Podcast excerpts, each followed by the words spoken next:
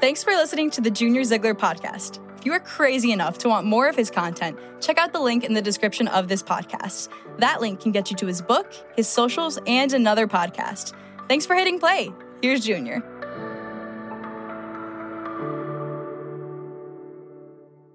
Well, we finish up, as Denham said, we finish up the Beyond series today, and um, I'm, I'm, looking forward to what God uh, will do in this service. About this time last year, my wife and I were in Norway. I was speaking at a pastor summit, a European pastor summit. And so we were supposed to just fly into Norway for two, three days and, and then get out. But since we were there, we pushed the flights and extended the stay, kind of considered it a vacation because it's like, you know, when else, whenever are we going to be in Norway again? And so my wife found like an Airbnb right on, it was like this beautiful spot in a harbor right between a glacier and the North Sea. And it had been her dream to climb a glacier it was the off season and she found some deal for like 40 bucks. It was like a day expedition up a glacier. And so we signed up woke up early that morning to the world's worst weather. Couldn't get worse. 33 degrees and rainy. It's like if it's just one like one degree colder it'd have been snowy it'd been fine but just like cold and rainy it's like oh this is why I was 40 bucks you know? It's just ice cold and raining but nevertheless, we put on our, our metal boot spikes, we covered our gear in tarps, we threw on some waterproof pants, and then we met our team up on the glacier. And for the first few hours, it was horrible, just whiteout conditions. You couldn't see anything. Just walking up into white, you know, nothing but white. It was the world's worst, boring, cold hike. And after a couple hours of just hiking into the white, our guide, we stopped for lunch and as we sat there, you know, eating our packed sandwiches, the guide gave us an option. They said we could stop here. You know, we were between clouds right now. So it's like, okay, you could stop here, just kind of enjoy, you know, what we can see. Or for the daring, you can take an intense route up past another cloud. And the group unanimously decided to over lunch, like, no, we're not going. But I looked at my wife and I could see the disappointment on her face she wanted to press higher. And so I spoke up and I talked half the group into going with us. And so the group actually split. Half the group went, they stayed at the current elevation. And then the other half of us, we, we ventured on up higher. And about an hour in to the second climb, I was regretting speaking up. It was horrible. I'm just like this, this, the incline got more steep to the point where we had pickaxes. We were on all fours, you know, like just trudging up, trudging up these ledges. There were drop offs that I was getting concerned about. And our guide kept saying, Hey, we're all tied together, so it's okay. You know, if one of us falls, we all go. I was like, problem with that is like I was climbing with like these little Europeans. So it's like, if I go, you all are gone. Like, that's just it, it, terrible. But at one point, the ground leveled out. And as we were walking, we heard this, this constant noise almost like this whirling roar. Uh, but all we could see was white. Kept walking, the, the, the, sound grew louder and louder. And Nicole was come, walking next to me, and she was tied to me because we were in this point where there were ice caves below us. We could easily just fall through. So if one of us fell through, the, we were tied to each other. And we are trying to figure out, like, what's this roar? When all of a sudden the white began to dissipate, and a towering waterfall came into focus. It was right over our head. The water fell and flowed beneath our feet. We were standing in that moment. We didn't even know this. We were standing on this ice bridge. It's this pristine water falling into blue ice. It's an untouched area. My wife was almost, I mean, she's not emotional, but she was just almost in tears. And immediately I thought in that moment, oh my goodness, we almost missed this moment. And half the group did. Like the story, the beauty, the moment was just a little further up the mountain. We just had to push just a little bit more. And later on, back at base camp, one group was well rested, having only saw pretty much just whiteout conditions. The other group was thoroughly exhausted, yet couldn't believe what we got to see. And yet, I believe the same will be true in the next life. Most people will enter the presence of God well rested, having lived a moderately safe, risk mitigated, reasonably comfortable life. But there will be a group in God's presence arriving thoroughly exhausted, scratched up, with stories of risk to lead a life that God used in great ways. See, just as the guide announced at lunch, hey, you can go out further, so scripture announces to us there's more to go. You can stay where you're at, and you can catch your breath, and you can wait things out, or you can climb higher, you can risk more, you can stress yourself more in faith and trust that there will be something even more beautiful just a ways ways up further. Every day we live is an answer to Scripture's call. We're going to be in Genesis chapter 22. Genesis 22 is page 16 in the Bibles in the chairs. Uh, maybe you're newer with us, and we're so glad that you're, you're with us. um, and maybe you've never like opened a Bible, this might be a great day to just try it out. This page 16 in the Bible's in the chairs. Otherwise, I know people use phones, tablets. We have the Bridge app with Bible and notes all in one spot. But Genesis chapter 22, we're going to be looking at one of the most confusing stories in Scripture. Uh, many have read this story and it left a really bad taste in their mouth. In fact, I have a, a few friends who are atheists, uh, love having discussions with them and they actually point to this, this text a lot. They say, I don't know how you could ever follow a God who does what he does in Genesis chapter 22. Because uh, it is perplexing. Many people read this and just it leaves them more confused and they're perplexed. And so we just kind of skip over this, this story. But we're not going to do that. We're going to go for it today. And as we do, I believe there'll be something amazing in this text for all of us. Let me pray. We'll just jump right into this. God, we do thank you for your word. We thank you for the words that we hold in our hands. These are from you. We thank you for the Father that you are, the God that you are. You are a good God. You are great. You are mighty.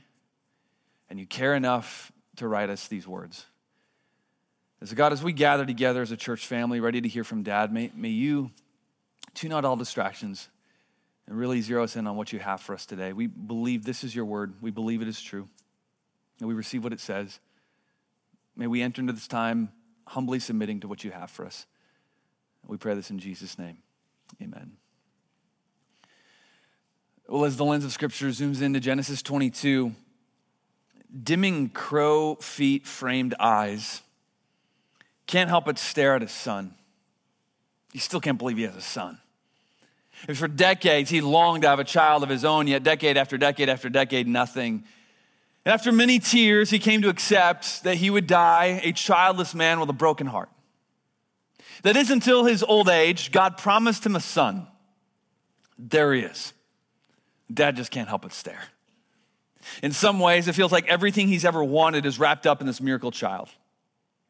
And with most parents, especially ones who struggle to conceive or struggle with infertility, it's very easy to overprotect the child, overfocus on the child, idolize the gift. The gift can often take affection and focus away from the giver. And so the real question is, is does Abraham idolize the gift over the giver? And that's what we're going to get into today. Verse 1, it says, After these things, after these things, now these things meaning Abraham having a son. At 100 years old, Abraham has a son. 100 years old. 100 years. I'm 36. I can't even imagine having a newborn right now. I just don't have enough energy. Imagine being 100 years old and having a newborn. Kind of makes you wonder if they both needed diapers.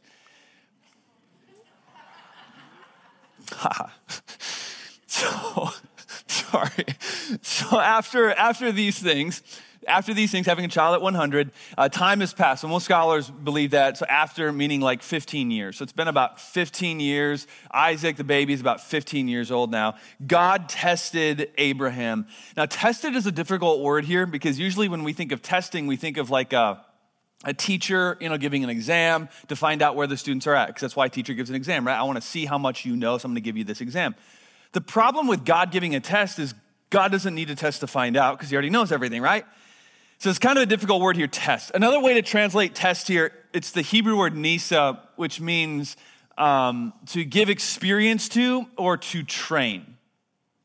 The way I see it is uh, yesterday, I was working on a project at home, and my youngest, she's five. Whenever she sees I have tools out, she wants to help. And I'd, I'd, love for my girls to, to know how to work with tools. And so I was teaching her, you know, the different tools. And at one point, I gave her a ratchet. Now, she has no idea what to do with a ratchet. But I wanted to just I wanted to see her struggle a little, not, not in a bad way, but I wanted to see her kind of wrestle with how to do that. I knew that she was not going to get that, but it was just kind of a test to see how much she knew about a ratchet. That's why I gave her the ratchet to train her to give experience to her. I knew she didn't, she, that she would struggle, but I'm giving her experience. That's the wording that Genesis used for God training or giving experience to Abraham. So he said to Abraham, Abraham, Abraham said, Here I am. He said, Take your son and by the way, scholars here at this point uh, say that in the original Hebrew, the pace of reading really slows. So, so far in Genesis, it's been like one thing after another, right? Like, you know, Abraham's over here, and then he's over there, and then him and Sarah over here, and then they have a baby, and it's just like boom, boom, boom, boom, boom, boom, boom. But now at this verse right here, it slows way down. Some scholars believe you should almost read this in the original Hebrew. You would read this as if you were putting a period after every few words. It's like, take your son. your only son, Isaac, whom you love, and go to the land of Moriah. Offer him there as a burnt offering on one of the mountains of which I shall tell you. The word for son in Hebrew is ben, and ben is used here 10 times. Your son, your only son, whom you love. These words shake Abraham to his core because his son has been the goal. Like it's the promise of God. I mean, after all these things that God has asked Abraham to do, to surrender, to move around, Abraham's been obedient for the most part, and his son has been a worthy reward. But now God wants him to wrestle with his potential idol, which, by the way, our Heavenly Father will do that with us sometimes. God will assign us a difficult task, an obstacle to wrestle with, to challenge us, because it reveals something. It's kind of like so, several years ago, I had a, a good friend. He's a, a bodybuilder, and he came in to, to meet with me because he's really struggling. Um, kind of guy who are uh, bodybuilders who's always talking about working out, his body, you know, how much he can lift, all of that. Just took a lot of pride in, in, in working out, which is fine. Uh, poor guy ends up tearing a muscle. And the injury sent him into a tailspin. So he sits down, he's like, I'm mad at God. He'd spiraled into alcoholism. He's depressed. He's sitting there like, bro, over a torn muscle? Like, come on, what, what just happened? Well, what happened was is God gave him an obstacle, and that obstacle revealed an idol in his life. That struggle revealed an idol. God often wants us to struggle with potential idols. It happens the same thing with me whether it's like image or health or security or money or relationships, God assigns us something difficult, seemingly unreasonable obstacle, so that we can, so that can reveal something in us, so that we can defeat a potential idol that could take us down. Or another way to think about this is so a few months ago, I took my daughters to The Chosen when it was in theaters, like season three, had like the first two episodes in, in theaters, and my wife was working, and Denham and Maddie were going. So like, ah, I'll just take the girls and tag along. And so we went, and there's this beautiful scene where Jesus' disciple James, who has a health issue, he has a hard time walking, he confronts Jesus and he says, You know, Jesus, you heal all these people, and you say that I can heal people now, but like I'm still walking around with a bum leg. You haven't healed me yet. I'm struggling with that. It's a beautiful scene. Jesus says to him, He says, I haven't healed you because I trust you. Like your pain will make you depend on God more, not run away from God. I haven't healed you because you're one of the few people I trust. Again, it's brilliantly beautiful. Jesus says, Few people God trusts with difficult tasks, James. You're one of them. Your inability to walk physically will actually help you walk spiritually better. So I looked over at my daughters, and I figured they, they're not getting any of this, but my middle daughter's eyes were just glued to the screen. Because at this time, we were told that she would likely go blind in her right eye. And we were praying for her, had the elders pray for her, and many of you have been praying for her, which thank you so much. I love our church community. Uh, since then, the doctor's been baffled by what's happened with her eyes' progress. Like they thought she would definitely go blind, and now um, like weaning her off uh, different um, medications and whatnot. It's just amazing what, what, what's happened. But at the time, she was wrestling with the fact that she's probably going to go blind in, in her right eye. So she's watching this, and you know, we go home. A couple days later, I'm putting her to bed, and she said to me as I was tucking her in, she said, Dad, I want to be someone that God can trust too. Like, what are you talking about, baby? She said, Well, if Jesus calls me to struggle with my eye, I want to be one of the few that he can trust that with. Like, daddy doesn't cry, but daddy, daddy was crying. And that perfectly encaptures what's going on here. Because there's two routes that Abraham can go at this point. Is I can trust and I can struggle and I can wrestle, or I can run, get ticked off, and reveal an idol. Now, the reality is, is that God will not have Abraham put his son to death. Spoiler alert, sorry. Not, that's not what's going to happen. Instead, God will later give his, his son. God will be the one sacrificing his own son. This has always been the plan. But God is pushing Abraham to wrestle with some pain here because God trusts Abraham. And I think here it, it just makes sense. It can just kind of hit the pause button on the text and just go, okay, can God trust me? Can, can God trust you with some pain, with a struggle? Like Abraham is about to find out more about himself and find out more about God through this wrestling. And in the same way, God is inviting you into a struggle. That's what this Beyond series is all about. This whole campaign is an invitation to struggle. Like, I know I'm the world's worst fundraiser, but that's exactly what this is. It's an invitation. I'm inviting, let's struggle together. Let's feel this together to go beyond what we think we can do to reach a broken city with real hope. But the beauty of this pain that God is calling us to is that He trusts us. He trusts you, He trusts me, He trusts us as a church, and we get to do this together. So, God is going to give experience to Abraham. Abraham, has the baby become greater to you than the giver? What gets more affection? What gets more allegiance? What gets more attention? And in the same way, God poses the same question to you Who or what gets most of your affection? The monetary blessing that God has given you or the blesser? Do you find more meaning and security in your career, in your finances, maybe in a relationship, a marriage, in your child, the sports, the, the routines? Is that getting more of your attention and your affection, your thoughts and your allegiance than the one that you call God? This is the struggle that Abraham is going to face. And God will come through. I mean, God's blessing is just a little bit further up the mountain, but Abraham will have to struggle further to see it. And that's exactly where we find ourselves right now as a church. We're just partway up the mountain. I mean, my goodness, we have seen amazing things in our church lately, haven't we? I think a few weeks ago we baptized 139 people. It's like incredible. So many people are finding Jesus. I was talking to a guy just on my patio a couple weeks ago, and uh, he came into church just so lost, so very lost. Sitting on my patio, and he's just like, dude, I, he said to me, he's like, I don't know how to tell you. I don't know the word, the right words to use. But when it comes to this whole like Jesus thing that I've been like getting into, like I'm in. What do you mean by that? It's like, I don't know. It means I'm in. Like, I want to follow Jesus. Like, just so many of those stories. I could stand up here and give you story after story after story. It's been incredible. But make no mistake, we're just getting started. Will we take God's invite further up the mountain? Abraham does. Verse 3, it says, So Abraham rose in the, in the morning, saddled his donkey, took two of his young men with him and his son Isaac. He cut the wood for burnt offering and arose and went to the place of which God had told him. Verse 4, On the third day, third day. Three days of wrestling with this. Three days. By now, sorry, this is just me. I would have talked myself out of it. Eh, probably didn't hear him right, you know. Ah, I was kind of feeling sick. I wasn't sleeping well. Maybe, maybe I just kind of imagined that. But here we see, and this is so, so rich. Here we see Abraham's faith isn't based on emotion. His faith isn't based on emotional experiences. Oh, I went to a feel good service, you know, or I got that camp high. I'm not saying any of that is wrong. I'm just saying that Abraham is resolute to continue down the road of struggling. He has been asked to struggle, and his emotions aren't going to bring him down there. He's going for it. it says Abraham lifted up his, his eyes and he saw the place from afar. Now, now, it is believed, and I believe this, that the place that Abraham is looking at here will later become the hill of Jerusalem. So Mount Moriah is where the Temple Mount is today. So just think about this, like piece that together. Where God calls for a sacrifice of a son, it will actually be God's son, Jesus, who is sacrificed on this very mountain.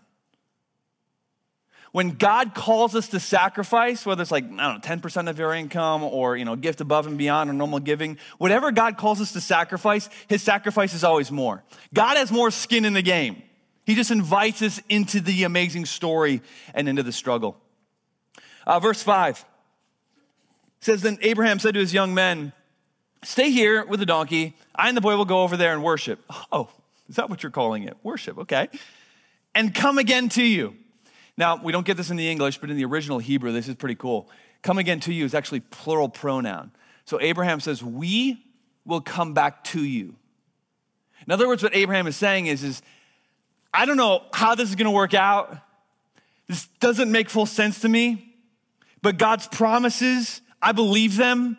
He's going to do something, He's going to provide something. Like, we will be back. Now, Hebrews 11 shines a different light, kind of pointing back to what's going on through Abraham's mind here. Abraham is thinking that God will raise Isaac from the dead. Now, that's not what will happen, but God is, or Abraham is just trusting God. Okay, God's going to do something here. And 15 year old Isaac picks up the firewood.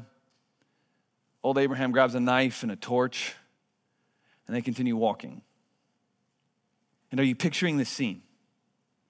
The heat of the Middle Eastern day is baking them, the flaming torch making it worse. His pruned, age spot hands hold a knife, walking next to someone that he pleaded his whole life for. It's like, ah, can I really do this? And the conversation up the mountain makes it even harder. Verse 7 Isaac said to his father Abraham, My father, he said, Here I am, my son. He said, Behold the fire and the wood, but where is the lamb for the burnt offering? And Abraham said, God will provide for himself the lamb for a burnt offering, my son. So they both went up together. Now, keep in mind, what kept Abraham going up the mountain wasn't his own strength. It wasn't even his own emotions that kept him going up the mountain. It wasn't even his own desire. He didn't want to do this. This is so important. What kept Abraham going up the mountain further was his belief that God is good. God is good. I could take that next step. I point this out because there have been times where uh, Nicole and I will feel convicted to give more. Like give a special gift to something or give to an organization or like sponsor. We sponsor um, like four different kids, you know, t- take on another kid to sponsor them. And we'll think, you know, okay, maybe we can, let's like budget so we can like figure this out. Can, can we make this work? I don't know. But at the end of the day, what it does for us, what does it for us is we believe God's good. He's been so good to our family. He's been too good. He's so many blessings.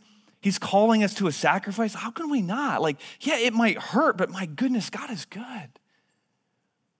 It's like on Thursday. So Thursday night, uh, our our staff and our elders and our deacons, just like the, the leaders in our church, we got together and we had a commitment night just as a leadership team to give like commit to giving of our gifts.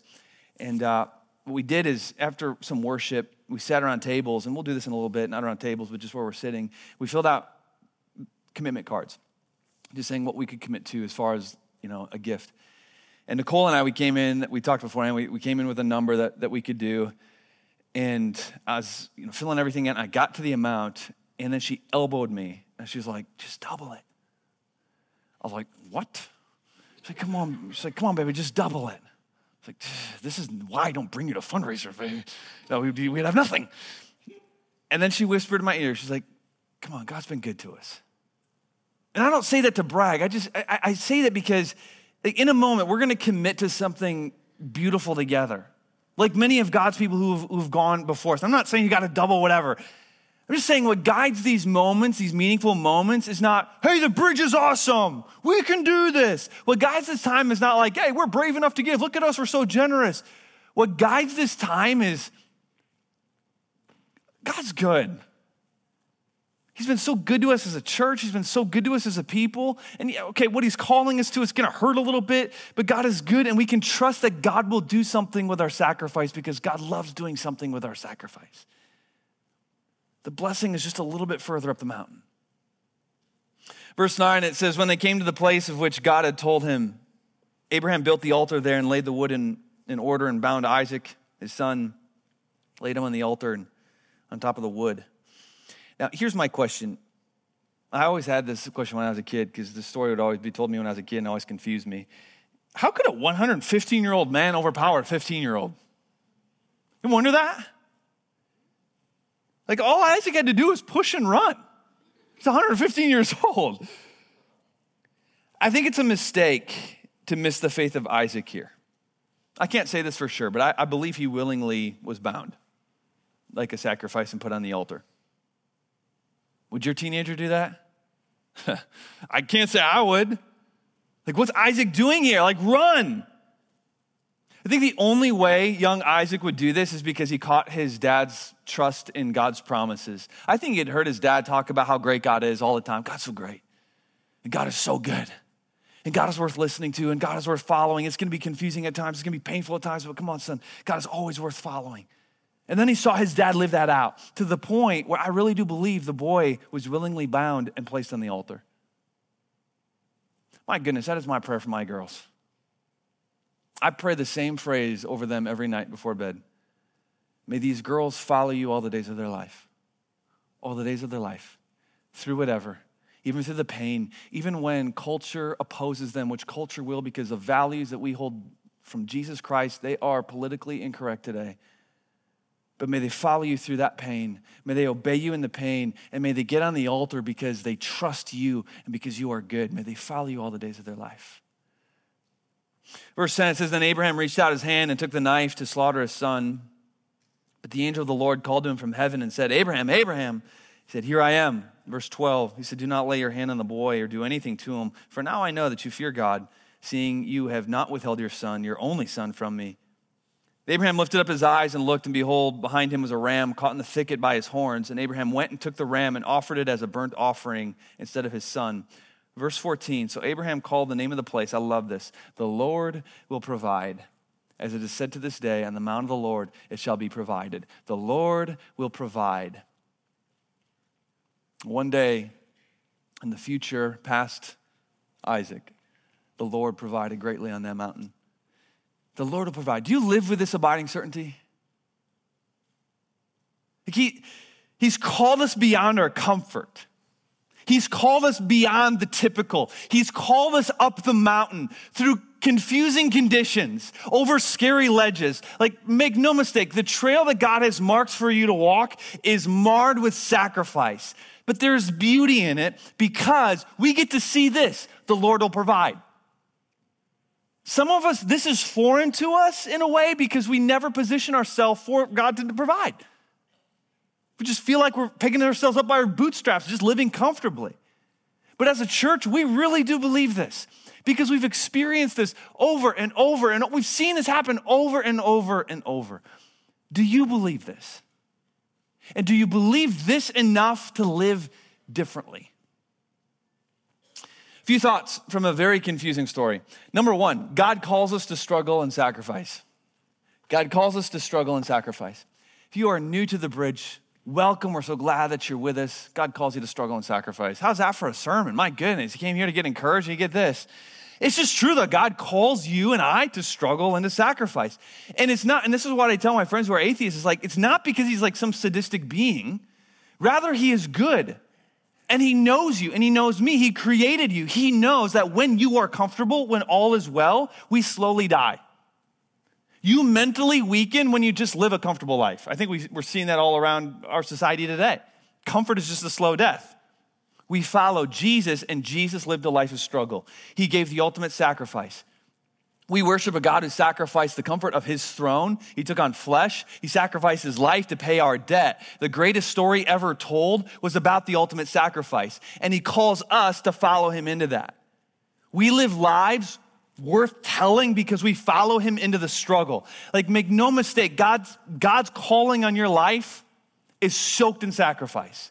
It's what he calls you to. I really believe that you and I are never more like Jesus than when we sacrifice because that's what Jesus did. Comfort, just a slow death. Every day you awake, you were designed to struggle just a little further up that mountain. It is where God meets us and provides for us all along the way. Number two, our love for God is to be proven. Oh, hold on, maybe this doesn't sit well, but just hang with me for a second because this feels weird. But let me explain what I'm, i mean. Love is as love does, not what love says. Love is as love does, not what love says. So like, for example, I can say I love my wife, but if I never give of myself to her, if I only ever interact with her based on what I want, you know, when it's convenient for me, oh, I'm going to show you affection because frisky, and I'm only ever interacting with her out of my needs, can I really say that I love my wife? No, I'd be a chauvinistic, selfish, terrible husband.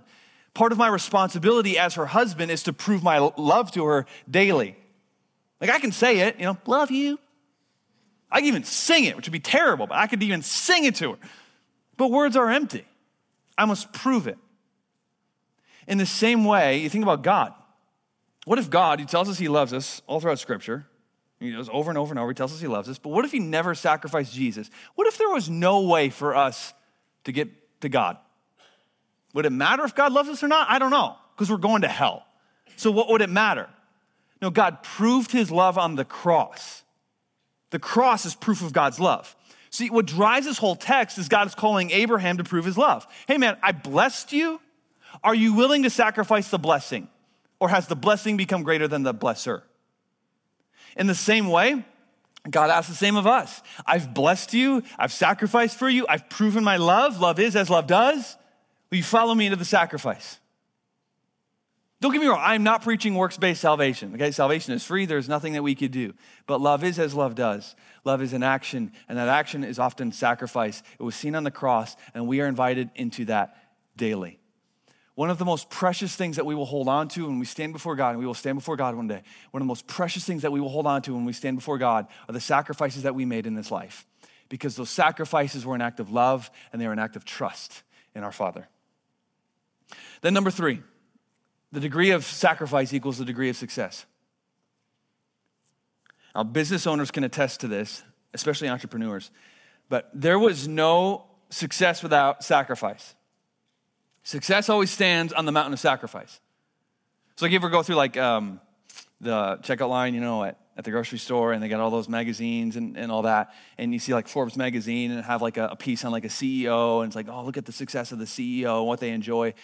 They tend to leave out the sacrifices that led to said success. This is why statistically, uh, family businesses actually, not all of them, but a lot of them die after the third generation. So the first generation, you know, we'll, we'll, get the business going. You know, they like take out a second mortgage on the home, early mornings, late nights, lots of stress, and then hopefully the success comes. The second generation then takes over one day. They didn't have as much skin in the game. They didn't, they didn't have as much sacrifice. Now, they saw their mom or their dad make those sacrifices, so they know success, sacrifices needed, but not like the first generation knew. And so typically, a family business will then plateau at second generation. Then the third generation comes, and they never really saw any sacrifice. They just enjoyed the success from all the sacrifice, and that's when the results begin to dip and to crash. This is very much true with independent churches, not like big denominational churches like Catholic Church. I'm talking like independent churches. Uh, lifespan is usually about three generations ish. So you have like the planting generation come in and they'll give toward a building, they'll sacrifice, they'll, they'll serve like mad to get things going. Then by the third generation, sacrifice is kind of foreign. And often the church begins to dip because the people just kind of gather up and they enjoy the success from the sacrifice of yesterday. And so, in many ways, the bridge is an anomaly for an independent church to be thriving at 90 plus years old? Like, how are we giving birth to another location at 95?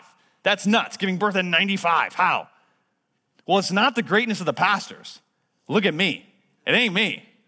People are teasing me about, oh, you're going to North Shore. Where's Junior going to go? I have no idea where I'm going. I don't fit in there. I get that. It's not because the success of the bridge is not because we're in a growing area. Our area hasn't grown in population for quite a while. We're able to be here, yes, because of the goodness of God, of course, but through the sacrificial obedience of many who have sacrificed in this very room before. The success we enjoy today comes from those who sacrificed yesterday. You and I, we stand on the shoulders of those who have gone before us in many ways. I was thinking about this last night. I was having, my family does like, a, we try to do like a Shabbat meal, Sabbath meal on Saturday night because Sunday's like our Sabbath. And so we have like a like nice little family dinner. And I was just sitting around the table with my wife and my daughters, just thinking, like, man, my dad would have loved to have had this when he was growing up. My dad grew up in a very toxic home. He was kicked out of the house because he followed Jesus. And he, he sacrificed to break that family cycle. And my home today is benefiting from his sacrifice yesterday. So I was eating like dinner with my family yes, last night, just thinking, like, my family, in a way, stands on the shoulders of my father. Same might be true for some of you. Maybe your parents were immigrants. They sacrificed a lot, you know, made it to a new country and navigated all of that and learned a new language. And here you are, you're enjoying the success of their sacrifice. And, and it's not a bad thing, it's a, it's a beautiful thing. It's, it's so cool to, to honor them that way. But as a church, we stand on the shoulders of others. We talked about Walter a couple weeks ago, successful Chicago architect. As headlines warned of a coming depression, people were looking for work and freaking out. He quit his job sacrificed a big salary because he knew his community needed a church. And today, 100 years later, here we all are, partly because of Walter's sacrifice. In a way, you and I right now are standing on the shoulders of Walter. Or I think of the single mom. When we raised money to put windows in in, in our, this building, it was like 15 years ago, a little bit more than that, 15 years ago, we, we went through a campaign. Let's, let's raise some money, let's put in some windows to welcome in outsiders. So we went through this campaign, and this, this mom had meager income. She couldn't do much, but she felt like she wanted to. So she went home and talked to her kids, and they committed to giving up soda for three years so they could give toward a window. And some of you are here because of those windows. Those windows, I just, they're, they're such a blessing. I think of the men who put off retirement for three years, worked three years past retirement, like surrendered, sacrificed those like golden years of retirement so they could give to the building projects of our church. Like we stand on the shoulders of others. And maybe you don't like thinking that way because it's just humbling to think that way, but it is true. You and I stand on the shoulders of others. The real question is will our shoulders be worth standing on? Will your shoulders be worth standing? Will my shoulders be worth standing on?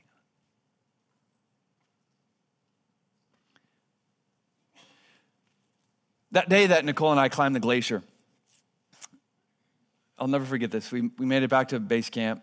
We were soaking, shivering. We hobbled to our car. Half the stuff was like frozen, blisters everywhere. And we threw our frozen gear and wet gear into the, the back seat of our rental. We hopped into the car. And Nicole looked at me, almost emotional. She looked at me and she said, I can't believe I got to do that with you. I want to say the same thing with you one day. Like when all of this is over, and it will, this will all be over one day. In many ways, I think of right now as like the good old days. It'll be over one day, and our names will be called. I want to say with you, I can't believe we got to do that together. But it starts here. We're at the halfway point. We're at that lunch spot. And not everyone will continue. Not everyone will take the invitation to go beyond, and that's okay. But for those of us who are in, let's go up the mountain. We ain't seen nothing yet. There's still more in the tank. Let's leave it all on the mountain and let's finish with a story to tell. So, our so what this weekend is we make commitments. We just make commitments. And, and let me just say this for, for any of you who are guests, I just want to let you know this is some, not something that we normally do. Like, we rarely ever do this. We certainly don't expect nor put pressure on you to participate in this one bit. Um, this is for those of us in the church family who are taking God's invite to go beyond. And so, if you're a guest, you can just observe during this time. We're not going to do anything weird. It's okay. There's no pressure on you, there's no judgment at all. But for those of you who are in, I just want to tell you that my family is very much honored to do this with yours. And what we're doing right now is a commitment. We're not giving right now. We'll do actually in two weeks. In June, uh, most of us will start our monthly giving over the next 12 months. Most of us are going to give monthly to this. It's, it's so cool. I, I had a guy, a good buddy of mine, uh, last week. Uh, he just got a new job, and with that new job came a 30% increase in his income. And he told me, he's like, man, I'm just so excited. I'm just giving that 30% because I feel like this is all God. So I'm just giving that 30% to, to Beyond. It's like, man, that's awesome. He's not giving that today, he's just committing to that today. But the first weekend in June, we're calling that First Fruits Weekend. Uh, we get this from the Old Testament when God's people would gather together after the first of the harvest, the best of the harvest, and they would, they would give from that. And so in June, we'll start our giving. And for those of us who can, on that First Fruits Day, we'll give as high of a percentage of our gift as possible. And then we'll just give monthly after that. So on that first weekend in June, some of us will give the entire gift, but that's rare though. Most of us are just going to give monthly. None of that is right now though. This time right here is simply committing our gifts to God.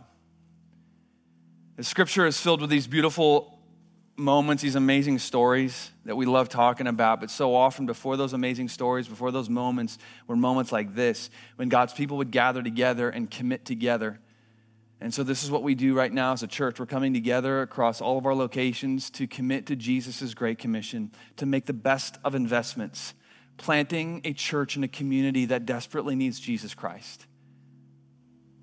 The hope for this world, you will not find it in a political party, and you will not find it in a trend. The only hope for this world is Jesus Christ and His church. And we've been tasked with the beautiful struggle to take that hope further. And it will require sacrifice and it will require struggle, but we get to do this together. And it will be an act of love as we head further up the mountain. Thanks again for listening. Again, for more content, just scroll down to the podcast description and follow the link. Before we call it, would you be kind enough to share this podcast? It goes a long way. Blessings on you today. See you next time.